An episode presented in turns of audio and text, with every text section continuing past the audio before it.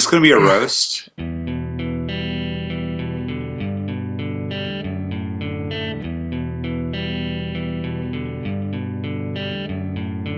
This episode is sponsored by Hired.com. Every week on Hired, they run an auction where over a thousand tech companies in San Francisco, New York, and LA bid on Ruby developers, providing them with salary and equity up front.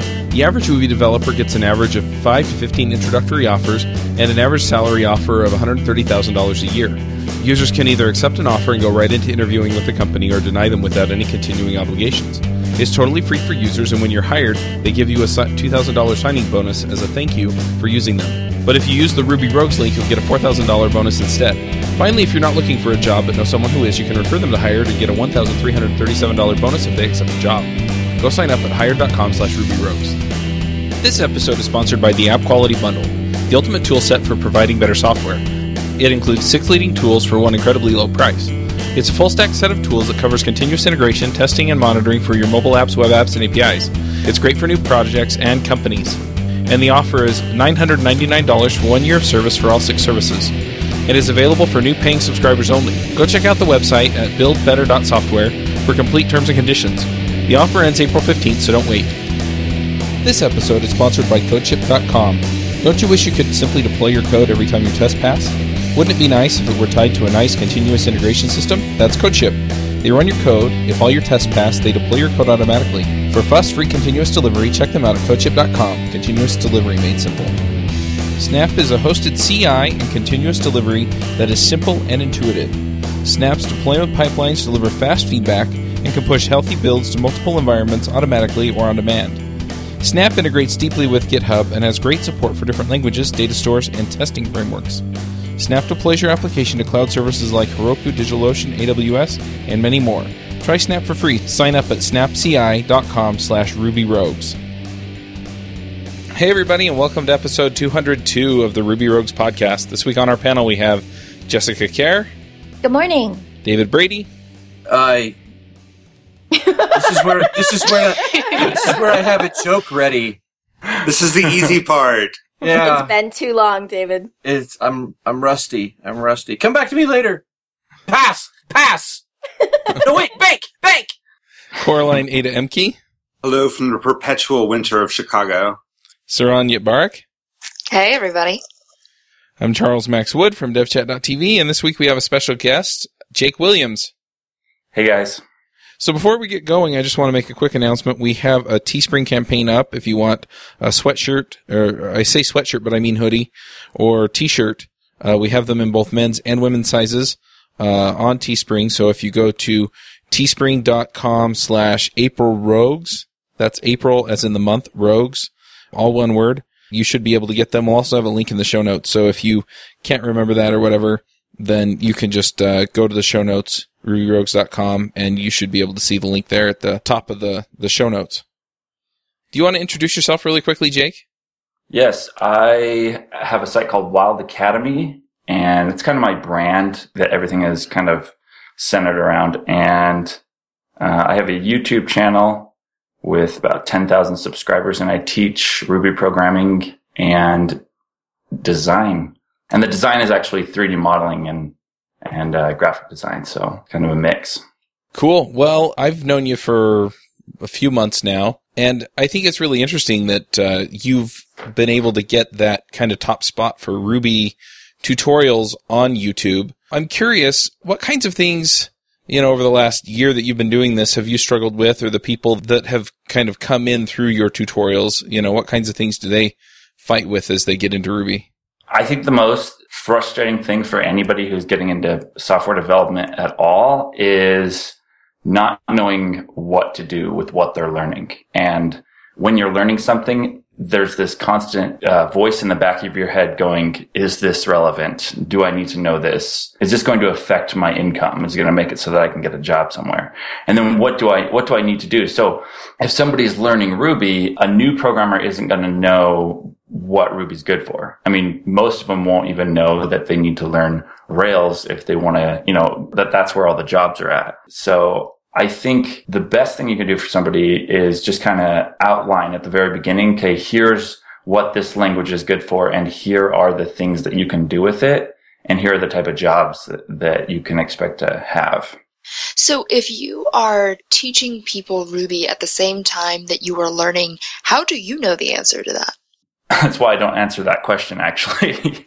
so I, so so what I do is, um, and we talked about this before the show. I also have a PHP series that I'm, and I just I finished a PHP book uh, about a week and a half ago or two weeks ago, and so what I'm doing is I'm building everything from the foundation. I'm just I'm going through the languages from their basics, and I think that this can this can help because I don't get and maybe I'm just making excuses for myself, but this makes it so that I don't get into, that I don't go over anybody's head, right? So I'm not like talking about stuff that isn't going to be relevant to the person right away. And what I really want to do is create a portfolio of content that gives people just the general and the basics of each language and then they can go in. So, but let's say that you, you do know Ruby, but you just want to kind of see the syntax of PHP. You can go in and just grab my book. It's 120 pages and just you can see the, the basic syntax within it, but it's not going to give you like information on the frameworks and, you know, how to actually build an application. But that is for phase two of Wild Academy. So that's when Wild Academy launches as a website, more like a like a treehouse or a Pluralsight or Lynda, That's when I'll be doing the higher level topics, and I'm having developers come in to help develop those courses. Does that make sense? Mm-hmm. So What what I'm curious about is it seems like some people are kind of the I'm going to go find a tutorial on YouTube or Lynda or you know whatever. And other people they really need that in-person guidance. You know, they need a mentor, they need somebody that'll sit down with them and and help them write the code. How do you identify whether or not you're a good fit for the video course or the video tutorial series versus something like going to a Rails bridge or signing up for a boot camp? I'm not sure, but I can say this, and maybe this is a cop out, but I feel like if you're going to be successful as a developer, the feeling that I get is because everything is in constant flux and always changing, that if your personality isn't the type where you can go out and find the solutions and solve them, and maybe this is something you're taught along the way, but maybe you won't have a successful career as a developer to begin with unless you have the ability to be a self-starter and to go out and find those solutions. And it's a lot easier now than it used to be. There's so many resources out there that there, I mean, I don't want to say there's no excuse, but I don't know. I think boot camps are great for people, obviously, but there's so much you can learn before you drop the money to go to a boot camp. Like, I don't think you should be learning basics at a boot camp. I think that statement you made is highly, highly unfair, but you're not wrong. Okay, good. So, what do you mean by a self starter? So, I went to a boot camp, right? So, is the fact that I went to a boot camp mean that I'm not a self starter? No. Oh, shots um, fired. Wow. Yeah, there we go. That's what you get on Ruby Rogues. No, because nobody, because you signed up for the boot camp. So I don't, I still don't think somebody walked you through. I, so the point of a boot camp, the statement they make is that we'll walk you through this and you'll be in person. But I don't know that that's the actual true value of it. If anything, it just, if you're, if you're on your computer all day by yourself and you're not uh, engaging with people, that can be kind of a drag. And so maybe just a boot camp is good because you get connections, in-person connections that are far more valuable than just, you know, having Twitter followers or people on your email list. So, so Chuck and I have been to lunch and there's no replacement for that. And because we're all technically minded and anybody who's interested in development and programming, they're all, we're all technically minded, but we just assume that everything can be automatic, that we can just make everything systemized. You can't make personal relationships systemized. And I talk about that in some of my videos I've uploaded that are like just basic general advice where I tell people, if you want to get a job somewhere, you need to not just send in a, a digital application. Like one of the tricks I use, and I talked about this on Entreprogrammers, a show that Chuck is a host on as well. One of the things I, I did for my design company is I would send in, or I would send an email asking if I could do an interview with their owner because I'm going to write an article on their company on my website. And so they were flattered. And so I would get into the office with the owner of that company and I'd be interviewing the owner to write an article on that company. But then the conversation always turned back to them asking what it is that I do.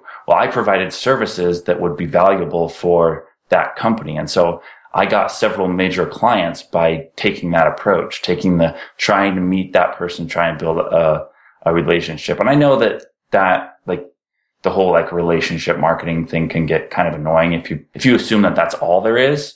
But everybody says that it's who you know. Like who you know is so valuable and there's a lot of nepotism in the world. But if we're logical as developers, and is it left brain? I don't know if it's left or right brain. That's a big But- if. Yeah, and, and they cross. If we think that we're, if we feel a kinship with Spock, then we should accept the fact that uh, nepotism and who you know exists and actually take advantage of that reality. So Chuck and I should meet up. You know, Chuck should invite me to lunch. And, and I feel like we're way too afraid because we want all of our success to be directly related to our skills and merit. And that's not always the case because a lot of your skills are going to be acquired on the job. I think m- most of your skills will be required on the job. And that's what I would stress with any new developers because people always tell me like, teach me everything about, um, and these comments on my videos, you know, teach, what are all the technical things I absolutely have to know to get a job? And I try and stress to them. It's like the technical side is maybe 50% of the equation. And you could be the smartest, you could be the best developer in the world. But if you're in your basement, you're not willing to outreach and network, then you're not going to have any clients and you're not going to have a job. I'm just talking about these things because this stuff I actually do, I am like entrenched in. This is my third company and, and I've used, so I feel like this is my strong point. So we should work the system that does exist rather than trying to work the system we wish existed. Yes, exactly. Well, I mean, because think of it this way, like people, unless you're trying to place individuals, you're an advocate for yourself. So there's no way you should feel guilty about that. So I don't think anybody should be f- feeling guilty because they got a job somewhere that they aren't 100% qualified. Because if you, I mean, if you have the mindset that I am qualified because well, look at it this way. If somebody hires you because you're good at marketing, they've just acquired somebody who's really good at marketing. So any business, especially a startup, is going to actually want that trait, want that value. I'm not saying you should lie, but I'm saying you sh- I don't think that um, imposter syndrome should hold anybody back. Yeah, there's there's an art to blowing to your own get at. horn. Right. Well, Yeah. And even then, you don't have to know everything you need for the job. You need to know that you're capable of learning it. exactly. Most of what we do as developers is learning anyway. Mm-hmm. Yep. What's, what's funny is I actually had this thought last night because I was looking into Chuck's Rails clips, which funded. Do you want to talk about that real quick or do you want me to just, it went over seven grand, which is just great. Yeah, I can talk about it for a minute. So I was looking at putting together a series kind of like what Railscast was. And so I put it up on Kickstarter. I'm not entirely sure. I think it was uh, Stephen Robinson who runs RubyNow.com or Ryan Burnett. Anyway, one of those guys mentioned Kickstarter to me, and so I decided to put it up there. I set the funding to I forget what it is exactly the the number, but anyway, if it raised five thousand dollars, then it would be funded, and then I'd go ahead and do it. And then I actually put up a stretch goal for $7,000 and then I would do a webinar on testing and that also was reached. So I had 190 backers, pledged $7,120 and yeah, I'm pretty excited actually. So Yeah, that's just, I love it. It's, I'm excited too. I don't want to be like, I don't want to overemphasize how amazing that is, but it, it, so I was thinking about this the other night and I, I came to the realization that we are uniquely in an environment where as teachers, we get to actively, continually learn and teach. Like 20 years ago, if you were a teacher as a profession, you taught just one thing because everything was systemized within the school systems where, you know, you teach eighth grade math every single year. But Chuck with Rails clips, his job is to just constantly be on the cutting edge of learning and then reteaching what he's learning. And the same is true for me. And I, like, I almost got a little teary eyed because I, I just had this realization that's like, oh my gosh, I'm being paid. I can be in a situation where I'm being paid to learn. Just keep recycling over and over and over, learning new and new concepts and getting paid for it. And I don't think in the history of humankind that has ever, that opportunity has existed. I would argue that NASA in the 60s was the other major time when that happened. Okay. Or or or churchmen like the the what do you call them pastors back in like Victorian England the scientists were all ah what do you call the people in charge of the little church Clergyman? Mhm. clergymen that's the word the scientists were all clergymen like Darwin because Right. basically you had all that idle time and you were paid to like sit around Right. and think about things Right. That, that's like the um, Institute for Advanced Studies. Have you heard of that? I think it was Princeton. There's a book called uh, Turing's Cathedral that talks about the IAS Institute for Advanced Studies, and I think it was Princeton. But that's where um, they had Einstein. They had um, oh my gosh, all these names are slipping me right now. I'll have to look it up. But yeah, there's a whole group of people that they were paid, they were given tenure, and they were just their goal was to just learn, pursue knowledge without any expectations for returns. So we're in a lucky place where as long as we're pursuing like very practical technical knowledge we can get returns on that as long as we present it to others to bring them along Right. Right. And I guess, I guess this, I, that situation has existed, but I think that there is, for the first time in history, there's an actual industry around this concept that's being built right now. Chuck Odvi, if you go to blenderguru.com, that's another individual who teaches Blender and every single year he comes out with a new series like an architecture academy where he teaches you how to do uh, architectural stuff in Blender. And then, you know, he did a nature academy the year before that where he taught people how to create 3D models and animation of foliage and stuff. So this Andrew Price, that's the uh, person who started Blender Guru. Andrew Price gets paid. Well, I mean, he makes a living is probably the better way of saying it by continuously pushing the boundaries on Blender and learning new things on Blender or so that he can then reteach those. And I think that the whole industry is going to fragment like that, where there's going to be those Andrew Prices. Uh, the website's uh, Blender or a CG Cookie is the same way.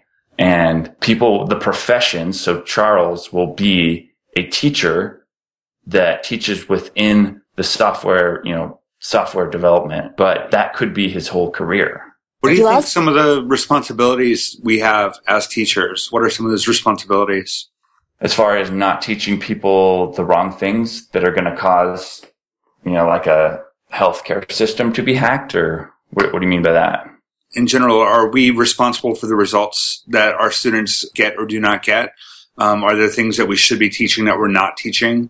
Well, I think that the market will have to decide that. So there's a really good podcast I listened to. Uh, I think it was Planet Money. There was an episode where they have the guy from Instapaper on the show as a guest and the Instapaper was an app for the iPhone that would, uh, I think it was Instapaper, but it would take a website and save for later and you could read it as if it was like a PDF, I believe. And Apple built in this, I think it was iOS seven or six. They built in this feature straight into the phone. And they asked him, they said, they asked the person who made Instapaper, they said, aren't you worried that you're going to lose a ton of business now? And he made a really good point, And he said that all you really need to do is have one tweak. So people just like using Instapaper. And he said people would donate money to him even though they had already purchased the product, but they liked the individual who developed it and they wanted to keep supporting him. So, so a lot of, what was the question? I'm, I'm tangenting a little bit. You're saying what, what are the responsibilities, right? Yes. So if I don't include important information or information that should have been included, so I look back at my Ruby videos and I think, man, I could have reorganized this. I could have done this a better way. I could have optimized it. And if I included this information, it probably would have been better for the student. But I feel like I don't want to spend too much time getting stuck by, by worrying too much about those things. Does that make sense? I, I guess I don't have a good answer. I don't know what my responsibilities are. All I know is that if I'm putting out information that's useful and valuable to people, I hope that they can then take that information and make it useful and valuable to, for themselves. So all five of you could read my Ruby programming book. And in the back of your head, you'll, you'll be saying, wow, I don't, I can't believe he brought that up or that's not relevant or why didn't he mention this? I, I just know that because you're all more advanced. You all know a lot more and what's more valuable. But am I going to let that eat away at, at me so that I don't produce that content? I don't produce that material. And then none of that value is gained from the people who, who bought my product or got my product for free. Most of my books have been free. So Yeah, so a lot of what you're saying sounds very like businessy, And I don't mean Uh-huh. that in a, in, a, in a good or bad way. It's just an observation. And it kind of makes sense Right. that you've done a couple businesses before. And it's something that I struggle with a lot because, you know, when I do Code Newbie and the Code Newbie podcast, I get a lot of emails and tweets from people who kind of started the same way where they're saying, you know, I'm not a tech person. I'm starting my journey. As I'm starting my journey, I'm also going to teach and I'm also going to sell, you know, courses or workshops or whatever it is. And part of me is excited about that because part of me goes like, great, good for you. Share your knowledge. But the other side of me is, do you actually know what you're doing? And so, Right. you know, when you started this, I'm wondering, how do you gauge your own success? Do you gauge it simply on number of views and, you know, thumbs up that you get from newbies, which, you know, to be honest, doesn't necessarily mean that it's the right Exactly. material in the right order and all that? Or, I don't know, do you have like a tech panel that you go to and say, is this kind of what they should be? Like, how do you measure your own success and what responsibility do you feel, if any? This is this is a great question. So in the original Ruby videos, if you watch them, you'll see that I'm dragging in the files into the console instead of just using the up arrow to relaunch the same program that I just ran. And that's that way for like the first seven videos until somebody in the comments said, Hey, you can just use the up arrow. So it's, it's a learning process for me and for the students. And in the comments, I say, or not in the comments, but I want active engagement within the comments. So I don't always answer a question. I answer most of them, but sometimes I let a question sit in the comments and hope that another viewer will answer that question for them. And it happens all the time. I'm surprised. I would say over 50% of the questions that get answered on my videos are from other users, other people that are learning. And so as long as I'm creating an environment where everybody is learning, I'm okay with it. And all of my stuff is going to continue to get better. So when I was writing the PHP book, so many lessons were learned from the Ruby book. And I knew so much more about programming when I started writing the PHP book than I did when I wrote the Ruby book, that it was just a better product. Now, all of this content is digital. So I've actually gone back into my Ruby book, made some changes, and then re-uploaded it to Amazon so that the book was better. And what's funny is that I think about books like in libraries that are like 20 years old. And I, I sometimes wonder like, how would they update this book if they could? In fact, I'm reading The Black Swan right now, but it's the second edition. And at the bottom of the book, there's these notes, these stars. And I swear there is 25% more content in the second edition of The Black Swan than there is in the first edition. And I just thought, you know, that's what's so great about digital content is that we're able to go back in, update, optimize. And this is true with the guy who created, uh, the Rails book tutorial. I can't remember his name. Michael Hartl. Michael Hartl. Yes. He updates that like once a month, it seems. Are you on his email list, Chuck? I might be. yeah, me, me too. And he always, he updates it like every month. And I love that. But I'm, I'm not sitting here going, uh oh, did he teach me something that he shouldn't have? Or, you know, why didn't he teach me this stuff before? I just know that that's the nature of the beast. Jake, what's the most surprising feedback that you've gotten and what did you do with it? Surprising feedback. I actually don't mind trolls or haters. I had one person who was trolling really hard on another commenter and I had to like go in there and, and kind of just, oh, let's see. I'm, I'm trying to remember how this went down. I'm surprised that people in the comments get so offended by trolls. So somebody will attack me, but then other people will jump on them and be, like, Hey man, he's doing his thing. And I, in my mind, I'm thinking like, no, I think that this troll is actually asking the right questions. I think that this troll should be bringing up any mistakes that I'm making or, or better ways that I could be doing stuff next time. So I guess w- what's surprising to me is how much I actually listen to the criticism and the trolls that people give me. Because in this industry, or even as an entrepreneur, you really do want negative feedback. A lot of people don't want negative feedback, but uh, I don't know. I feel like any feedback from family isn't that valuable because they're just going to tell you the nice things. Yeah. And as somebody who's wants to be more Spock minded and more like logical and things, I don't know. I, I'm torn on niceness versus just be direct, right? There's an interesting thing that happens when I'm watching a tutorial that if I see them make a mistake or do it the hard way, like like drag a file in, I feel like I'm on a more level playing field with the person producing the content. I I relax. Mm-hmm. I no longer feel like I'm being talked down to so much, maybe, or like, oh, this person is the holder of all knowledge, and then ah, he's dragging files in, and Yep. and that sort of thing. And the reverse is also true. I I released a video two three years ago about like the three different ways you can create a hash, or the five different ways you can create a hash, and why you should never use the fifth one. And James Edward Gray saw it, and he pinged me and he said, "There's actually six. And I said, let's do a pair programming video. And he Uh-huh. showed me a sixth way to do it. And we, we had just an absolute blast doing it. So it goes both ways, right? Like if you, if you make a Yeah. mistake, what an opportunity that is. And Instead of angsting, and I need to take this advice myself because the job replacement guide has been languishing for over a year now. And it's all angst over all Mhm. the mistakes I'm making in the book. And I just need to shut up and ship it, I guess, because the mistakes are going to be what moves the next edition forward. Right. And a great example is Apple shipped an iPhone that makes you lose service if you touch it in a certain spot. Right? So nobody is perfect and mistakes are going to be made. And even if you are, so the five of you with how experienced you are, you're going to upload tutorials, but there is somebody out there who's going to be more advanced and they're going to watch it and they're going to say, wow, that's ridiculous. So the feeling I get, I think is always going to exist.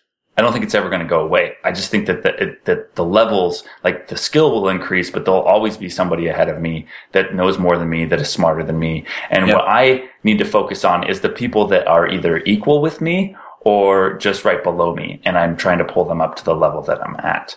And so I'm just trying to get everybody on level one at this point, like pulling everybody up with the four different languages that I'm focusing on. And, and then from there, I go to the second level because I've now learned enough about these concepts and now I'm going to learn even more.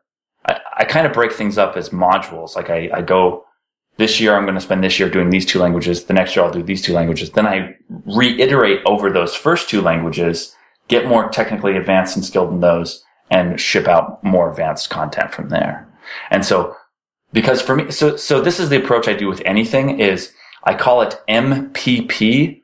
And I don't know if I made this up, but I just, I had to create an acronym for it, but it's called multiple payout potentials. And so I told my wife, I said, I'm going to create all this content for development, and software development. If I don't find a way to monetize it online, I've now created a massive portfolio of what I know and the things I can do. Mm-hmm. So I've actually gotten interviews lo- here locally for Rails jobs because people have seen my YouTube channel. I didn't even send them a resume. I sent them links to all of my stuff and they said, Oh, this guy's a go-getter.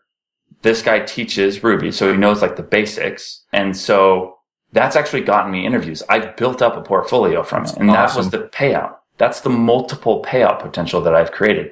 I can either make money online with my content or if I don't, I now have a portfolio and can monetize it by going and getting a job somewhere. Do you remember when bucket lists were really popular? I actually have an item on my bucket list that says get paid three times for the same work.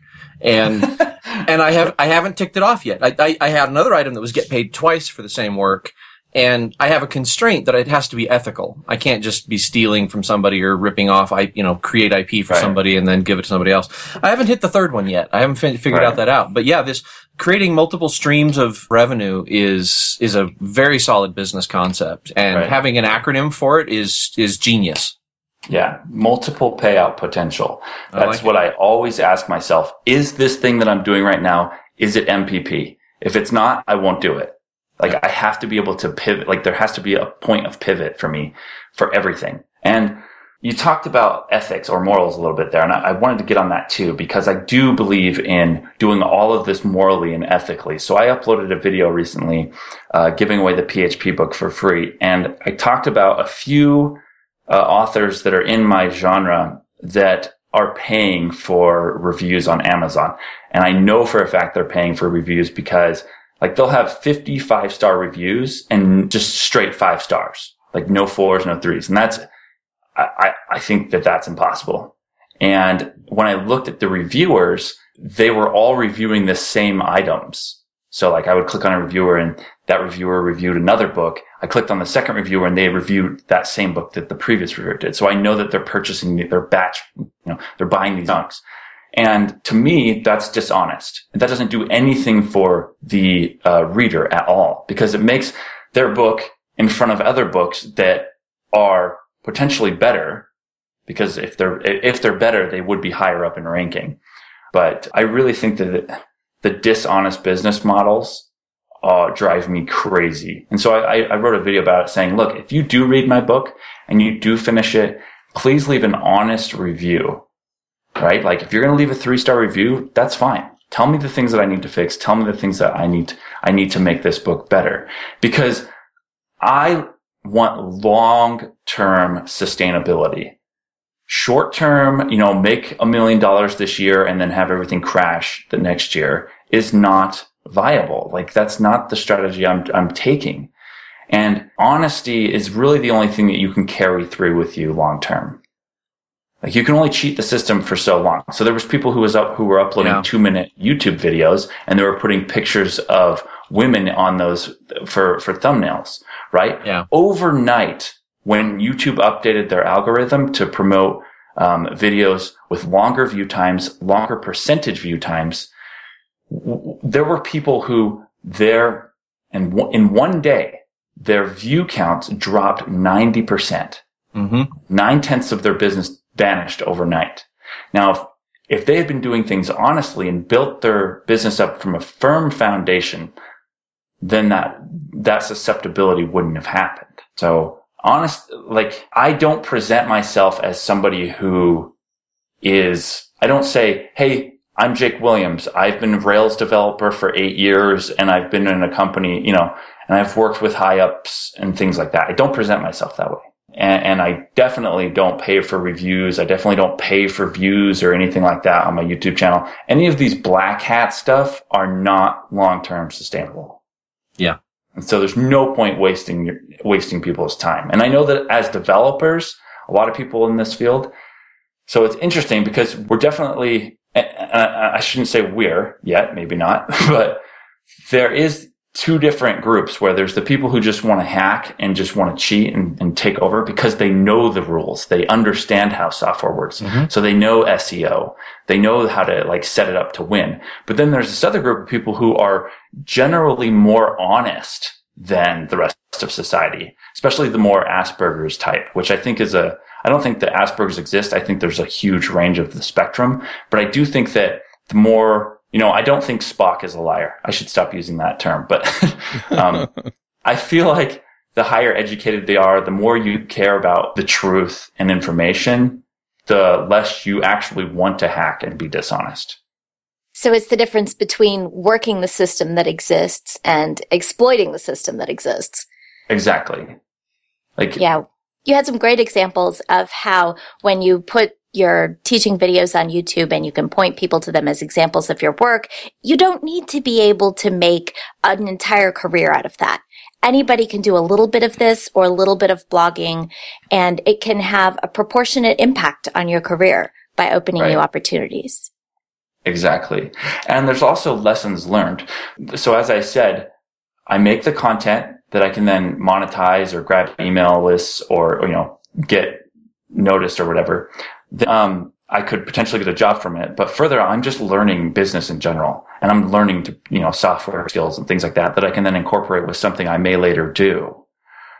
What I want to ask is you kind of came in and the way you learned was by studying and then doing these tutorials, which to me mostly says that it doesn't matter if you're new, go out and learn something and share it. How do you help people get past the imposter syndrome that they have where it's like, I'm a new person and I just don't know?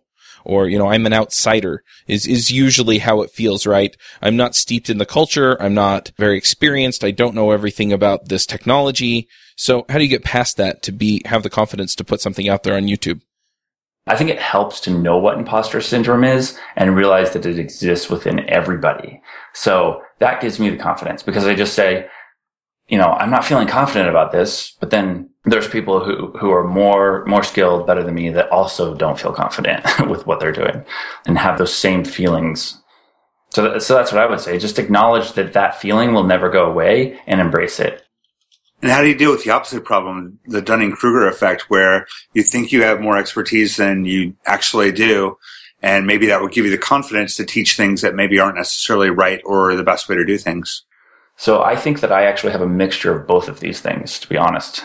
But I, I the Kruger effect, I don't, I wonder if that's, if you know that you might have it, maybe, maybe it affects you less, but I just don't know. I just, I guess there's a mixture of the two. I know that there's, so I know for a fact that people assume that you know more than you do about everything. I mean, don't you all feel that way about everybody? Like you just, you look at somebody and you're like, wow, they're so much more advanced. They know all these things.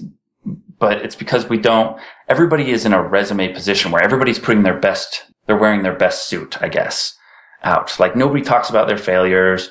Nobody writes on their resume the things that they're not good at. So we always see the best of people. And then we get this feeling that, uh, everybody is better than me. And then I yeah. think that's probably where imposter syndrome stems from. Right. We're comparing other people's best to our own everything. Yes, but on the other yes. hand, imposter syndrome, there was a beautiful post on this the other day, which I'll get in the show notes. The word is sometimes overused because if you don't know something, it's totally cool to say you don't know it. You don't need to pretend that you do. And you can do the same thing in your blog posts or in your videos or whatever it is. It's cool to say, I just learned this. This is what I got out of it. I'm looking forward to learning more. You don't mm-hmm. have to pretend to know what you don't either. Yeah. Although re- Jake. Yeah. Yeah. I, I really like, uh, I'm, I'm going to phrase it a different way because the approach that I've taken for the areas where I know I have, you know, deficiencies, I, am not sure exactly what's on either side is that, uh, I kind of approach it as kind of a scientific report. Here's what I did. Here's what happened and here's what I learned. And mm-hmm. there's, you know, you, you somebody else can go do the same thing and learn the same thing. And so then it doesn't matter uh, as much necessarily if you did the wrong thing because ultimately the lesson's there. Exactly. So you're you're solving all of these problems and issues for people. The internet is just like the 1% of what everybody has done best. Well, as far as like the internet of things to learn is the better way of putting it.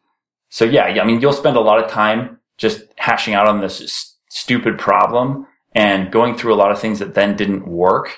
And so you just bag those away. You don't talk about those things that didn't work in your post, but then you just tell people, here's the solution to this problem. Go straight to it.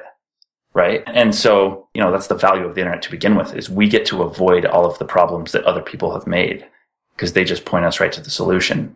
So I guess the question is, is how do you create somebody who is a problem solver? Because sometimes it's actually more valuable to spend the time trying to solve that problem. I don't know. All right. Well, I think we're getting close to the end of our time. Are there any other things that we should talk about or ask about with regards to making tutorials or teaching people or being new? I had one final question. Yeah. Do you think the Ruby community is beginner friendly and how does it compare to other programming communities? So I listened to giant robots smashing into other giant robots from Thoughtbot which is a great podcast. If anybody's listening to this and they don't listen to it, they really should. I think the Thoughtbot founder was on the Ruby on Rails podcast that's on the 5by5 network. And they were talking about DHH's attitude and how they worry that that type of attitude could turn people off. And so as far as the Ruby community in general, I think that it's very friendly for new people. But I do worry that the head honcho isn't really like if if you just I don't I, I guess I'm confused by why he isn't nicer. Does that make sense? yeah. Like it, it, would seem like, and, and, they they did say like at his last conference where he talked about um, TDD, how he was kind of aggressive towards the main people who are the promoters of Rails. Spend a lot of time like, and they and they think that test driven development is worth it. And though he felt, or I don't know if he felt, but he, he, the Thoughtbot founder said that he worries that he's just basically, you know, turning these people off, the people that built up the Ruby community to begin with. So that's on the higher level aspect of it. And I, and those, you know, those are just, I don't know how much that actually affects the overall community.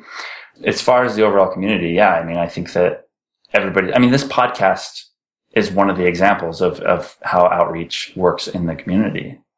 So that's there. And then again, the Ruby on Rails podcast, and then the, the ThoughtBot podcast. I think there needs to be more cross pollination because it takes, it took me like a year to like find all of these resources and, you know, find the good ones. And so maybe it's up to me to kind of just share. Like I have shared Ruby Rogues on my channel, but maybe I should do more of, you know, go listen to ThoughtBot, just be engaged in these things. Yeah, one thing that I think helps with the whole making everything very friendly in terms of the community is, you know, with DHH, for example, when I went to RailsConf last year and I saw that talk, I thought, oh my God, DHH feels a certain way. I, I guess we all must, you know, fall in line. And I was so happy to find out afterwards, you know, throughout all the other talks, how everybody felt so comfortable challenging him.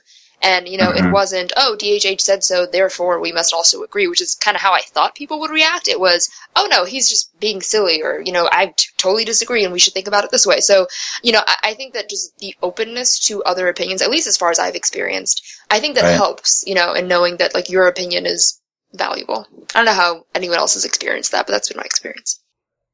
Well, the the only and I hate to make this point, but they did they did say that it is confusing, frustrating that instead of talking about like the next technology or the future, how things are going, that that discussion was brought up. like, like they're not talking about those things with the Node.js community. And so maybe just doubling down and really focusing on just the technical side, the technology of things and being more optimistic about things and, and trying to push is maybe where people should really be focusing instead of, you know, getting into these silly, petty debates. Yeah. Well, I, have to chime in on this because I, I felt this for a while, but when you're getting started with programming, I mean, the technical stuff is really what you focus on because mm-hmm. um, unless you can do the work, you don't provide the value. Um, but once you get to that point, once you have, you know, a certain level of proficiency, um, and that'll depend, you know, that'll vary from company to company, person to person, background to background. But once you get to that point, then most of your problems are actually the other issues that we're talking about. So, you know, does TDD work for me or not? Does, um, do the people on my team, the way that we work together is, is that creating problems or solving them? And so I think I think you know it's it's interesting you know that you mentioned you know maybe the focus should be around the technology, but the technology is it's static until it moves ahead, and then we just all mm-hmm. compensate for it one, for it one way or another. But the people issues and the team issues and the workflow issues are all so much more complex and solve so many different problems that I think you know, I, I, I completely, you know, support DHH in going out and sharing his view on that. And then I support the community in having the conversation about it. And I think it's important that we explore this because then people can be inspired to try out TDD or try out doing it the way that David said that he does it, you know, and deciding, okay, there are merits to it this way. There are merits to the other way, you know, in this way. These are the trade-offs that I'm going to have. I can merge them in this way and then we can move ahead. Hmm. So my question is more on the production of how you do stuff because you know I do the the Code Newbie podcast, you know, focusing on newbie uh, programmers and people getting into tech, and I get a lot of questions on just the equipment that I use and the mic that I use and how I set things up. And I'm wondering for you, what was that process like of figuring out, you know, what camera and how to edit, and you know, it was that a very big barrier to entry for people who might want to do like multimedia type of tutorials themselves?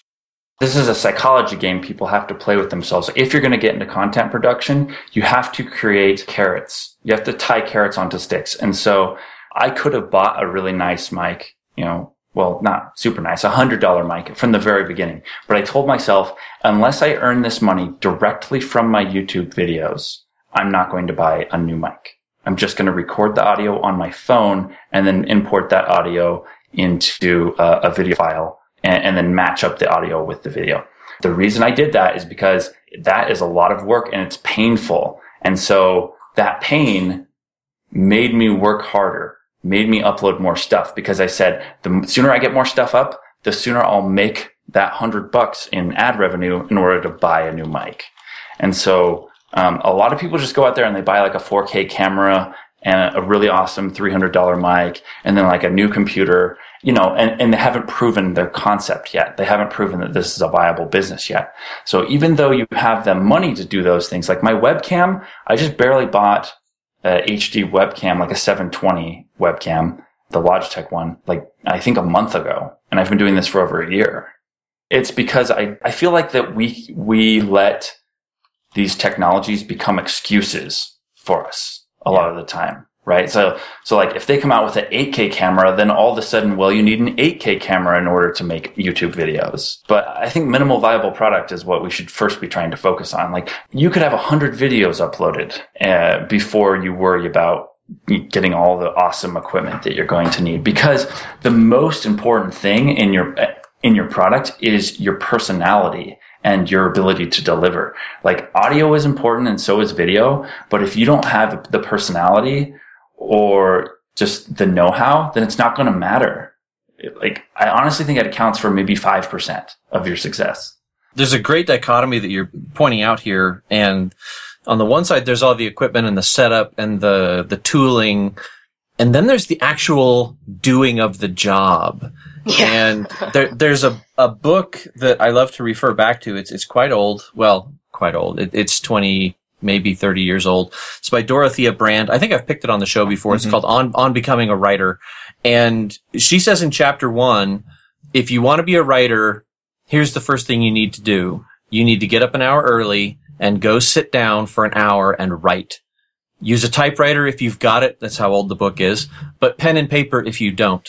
And if you can't do that every day for a month, you don't really want to be a writer because what writers really want to do is write. Yes. And, and what, what programmers want to do is program and what mm-hmm. podcasters want to do is podcast and the equipment to do it. You, if I, I definitely have that bug of, oh, I need the nice tools. If I have the nice tools, then I'll want to do X and I've got a whole bunch of unused, really nice tools from all kinds of different hobbies because if I really wanted to do the thing, I would have just done it and then the equipment would have come later. Yeah, I totally agree about the whole, you know, content is really what matters. I mean, if you think about all the awesome cat videos we love on YouTube, it's not because the camera's great. It's not because there's like interesting, you know, angles. It's because the cats are amazing. Mm-hmm. And so, yeah, you know, the equipment is, and I, and I tell that mm-hmm. to people too. I say, you know, my equipment is relatively cheap, largely, you know, free software and that's just not really what matters. People will listen to not high quality stuff if the conversations are good. And in your case, you know, if the tutorials are good. So totally agree with that. Yeah, my experience has been that, you know, with podcasting, if the audio quality is absolutely horrible, then they won't listen. But once it's to a certain point, then the content is much more important. And you, you find that most even beginner podcasters have good enough equipment to record a decent quality podcast. And it's the same with programming, right? You know, once your technical skills are to a certain point, you know, you understand the basics of Rails and you can take some work off of somebody's plate so they can do more valuable or more difficult work. Then what really matters is, okay, can I teach them the rest of what they need to know? And will they fit well on the team?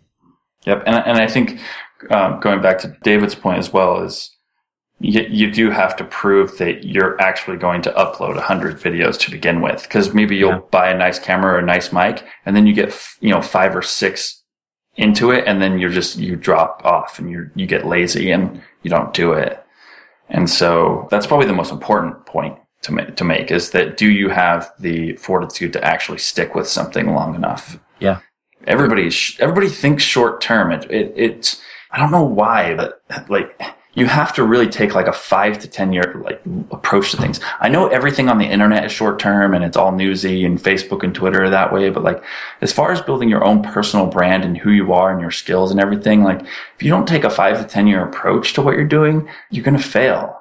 M- majority of people will fail. Like, there is no overnight successes. And even if they are, don't pay attention to them because 99% of people, that's not how success is attained. So like, when I was planning out my YouTube channel, it really was like a three year thing where it's like, okay, I'm going to have this many by the end of this year. Then I'm going to have this many people, hopefully this many people by the end of this year. And I know that that's all going to change, but in my mind, I set myself up so that I don't get discouraged when I'm two months in and you know, I'm, I have not made it or whatever you want to say.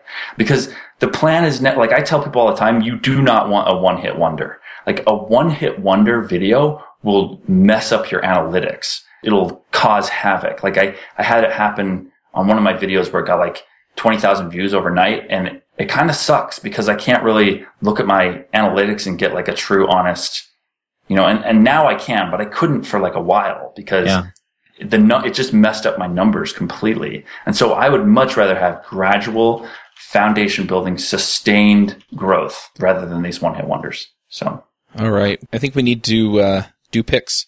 So uh, thanks for coming, Jake. yep, no problem. Uh, yeah, we'll do the picks and then we'll wrap up. Uh, Saron, do you want to go first? Yeah, so I just have one. Um, there's this incredible blog post. I'm just I, I'm just amazed that it's a blog post and not a full article, but it's written by a journalist, which kind of makes sense. It's called Survivorship Bias. And he does this amazing job of talking about. So, if you don't know what survivorship bias is, the idea is that when you hear stories of people who, and you hear kind of like best, you know, lessons learned and best next steps and people to emulate, you only hear from the people who made it because the people who didn't make it are, you know, not around and no one's really writing about them. So you end up drawing, you know, these conclusions and seeing these patterns that don't necessarily lead to success. They just happen to be the ones that the survivors are talking about.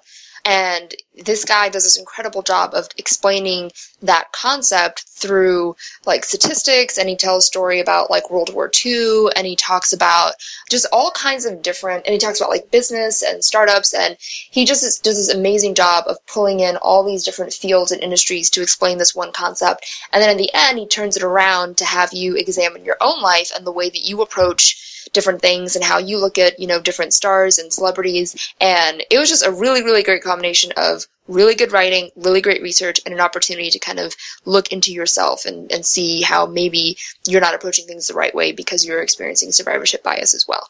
And especially if you're a newer programmer i think this is perfect for you. So definitely check that out. And that's my pick. All right. Jessica, what are your picks? I have one pick today. There's a blog post that someone posted in Slack this morning at work. And it's an interview with Laurent Bossavit, who wrote The Leprechauns of Software Engineering, which is a book that digs into the research behind assertions like the 10x programmer and how there's a tenfold difference between the cost of bugs in production versus the cost of bugs in development or hundredfold, whatever that says. It's a great interview and I'll post the link to it. And my favorite part about it is that he talks about how most of what we do is learning and that little assertions like these that are easy to pull out get in the way by stopping curiosity. That's my pick. All right. Coraline, what are your picks? I also only have one pick today, and it's also a blog post. It's actually an article by Rachel Nabors, and she discusses argument culture, which is basically how, as developers, we have a tendency to rally around our favorite technologies and our favorite techniques and hurl insults at people who disagree with us or use different technologies. And she explores why that's so divisive and harmful to individual uh, programming communities as well as the overall industry. So, um, I'll post a link to that, and I think it's worth a read for everyone. All right, David, what are your picks? All right. Well, it's been a few weeks since I've been on the show, and so you know where I have to go with my pick. I have a secret admired. Someone has been sending me gifts in the mail, and I absolutely love them for it. I don't know who it is. They're not sending me love notes, but I'm in love with them because of the things that they are sending me. The first thing that they sent me was a book called How to Poo on a Date. The Lover's Guide to Toilet Etiquette. And this is a fantastic book because I now know how to take a poop in a gondola. And it's absolutely fantastic. It's, it's freaking hilarious. It is very scatological if you can't figure that out from the title. Uh, about a week later, I have an inkling who the person sending these to me is because somebody, somebody actually checked in to see if a package had not gotten lost in the mail. But another package showed up, but from the same authors on how to poo at work and how to poo on holiday. All of these are crying out loud funny because I mean they talk about poo, which is immature and funny and silly, and you know if you're a seven year old like me, it's it's absolutely puerile and and sophomoric and just hilarious. But the the solutions that they come up with. You know, like if you need to use the, the bathroom, but the secretary who gossips to everyone is sitting right next to the bathroom, what you're supposed to do is steal her scarf and then ask her where her scarf is. And then you say, I think John at the other end of the building just called your name. And then when she goes, then you go to the bathroom and do your business. Then you come out and when she returns, you say, Hey, I found your scarf. And then she's so grateful to you for finding your scarf that she completely overlooks the fact that you just used the bathroom. And everyone has testimonials and uh, difficulty ratings. None of them are as funny as uh, pooing in a gondola, however. Um, it, it doesn't turn out the way you think. I'll just put it that way. just crying out loud, hilarious, funny books. So, yes, thank you, whoever you are, my secret admired. I love you, and thank you. Those are my picks. I've seen those canals. That explains a lot. It doesn't end up in the canal. It does not turn out the way you think. Okay. Yeah, when you're done, you have to get out of the gondola and away from the gondolier as quickly as possible. okay. All right. Well, uh, I've got a couple of books that I'm going to pick. The first one is uh, Steelheart by D- Brandon Sanderson. I don't know why I hadn't read it before, but really enjoying that. And so I'm going to pick that. Another one that I've been playing with uh, this last week is Gitter. Uh, it's a chat room, kind of like Slack or uh, Flowdock. I'm really kind of digging it. It's free for up to 25 people on your team. And I'm kind of tempted to open up some public chat rooms for the shows on there but I don't know how interested people would be in that, and I don't really want to promote a ghost town. So, um, if you're interested in that, let me know. And yeah, those are my picks. Jake, do you have some picks for us? Yeah, I'm going to pick Entreprogrammers podcast. It's another show with Chuck in it. Definitely check those out. Also, there's a book. I'm trying to remember the name. Oh yeah, Dreaming in Code by Scott Rosenberg. Um, and that's about uh, Mitch Kapor, the founder of Lotus 123 and the building of the Chandler project, which was uh, PIM uh, software. That was actually really good because it, you know, I, I like it because it's more biographical. And so you, you'll get a lot of information that way. Yeah. And then the last one I'll do is the NPR story from October 6th called uh, The Forgotten Female Programmers Who Created Modern Tech. And I think that that is Cool. a really good one to read because it was women who were on the forefront of software development originally, and they were the one uh, teams of them. So definitely something worth checking out. And it's it's on NPR. It's I'll put a link to it, but I remember hearing about it on. I think I remember looking it up because I was listening to a Skeptic's Guide to the Universe podcast, and they were talking about some of the the were on the team. But yeah, that's my pick. Awesome. All right. Well, thanks for coming, Jake. Uh, yeah, hopefully thank people you for letting me come on. hopefully people will go check out your videos if they're new to Ruby or PHP or any of the other technologies that you've covered. And uh, yeah, we'll wrap up the show. We'll catch y'all next week. This episode is sponsored by Watch Me Code. Ruby and JavaScript go together like peanut butter and jelly. Have you been looking for regular, high quality video screencasts on building JavaScript done by someone who really understands JavaScript? Derick Bailey's videos cover many of the topics we talk about on JavaScript Jabber and Ruby Rogues, and are up on the latest tools and tricks you'll need to write great JavaScript. He covers language fundamentals, so there's plenty for everyone. Looking over the catalog, I got really excited and can't wait to watch them all. Go check them out at rubyrogues.com slash watchmecode. This episode is sponsored by Mad Glory. You've been building software for a long time, and sometimes it gets a little overwhelming. Work piles up, hiring sucks, and it's hard to get projects out the door. Check out Mad Glory. They're a small shop with experience shipping big products. They're smart, dedicated, will augment your team, and work as hard as you do. Find them online at madglory.com or on Twitter at madglory. Hosting and bandwidth provided by the Blue Box Group. Check them out at bluebox.net. Bandwidth for this segment is provided by CacheFly, the world's fastest CDN. Deliver your content fast with CacheFly. Visit C-A-C-H-E-F-L-Y.com to learn more. Would you like to join the conversation with the rogues and their guests? Want to support the show? We have a forum that allows you to join the conversation and support the show at the same time. You can sign up at rubyrogues.com slash parlay.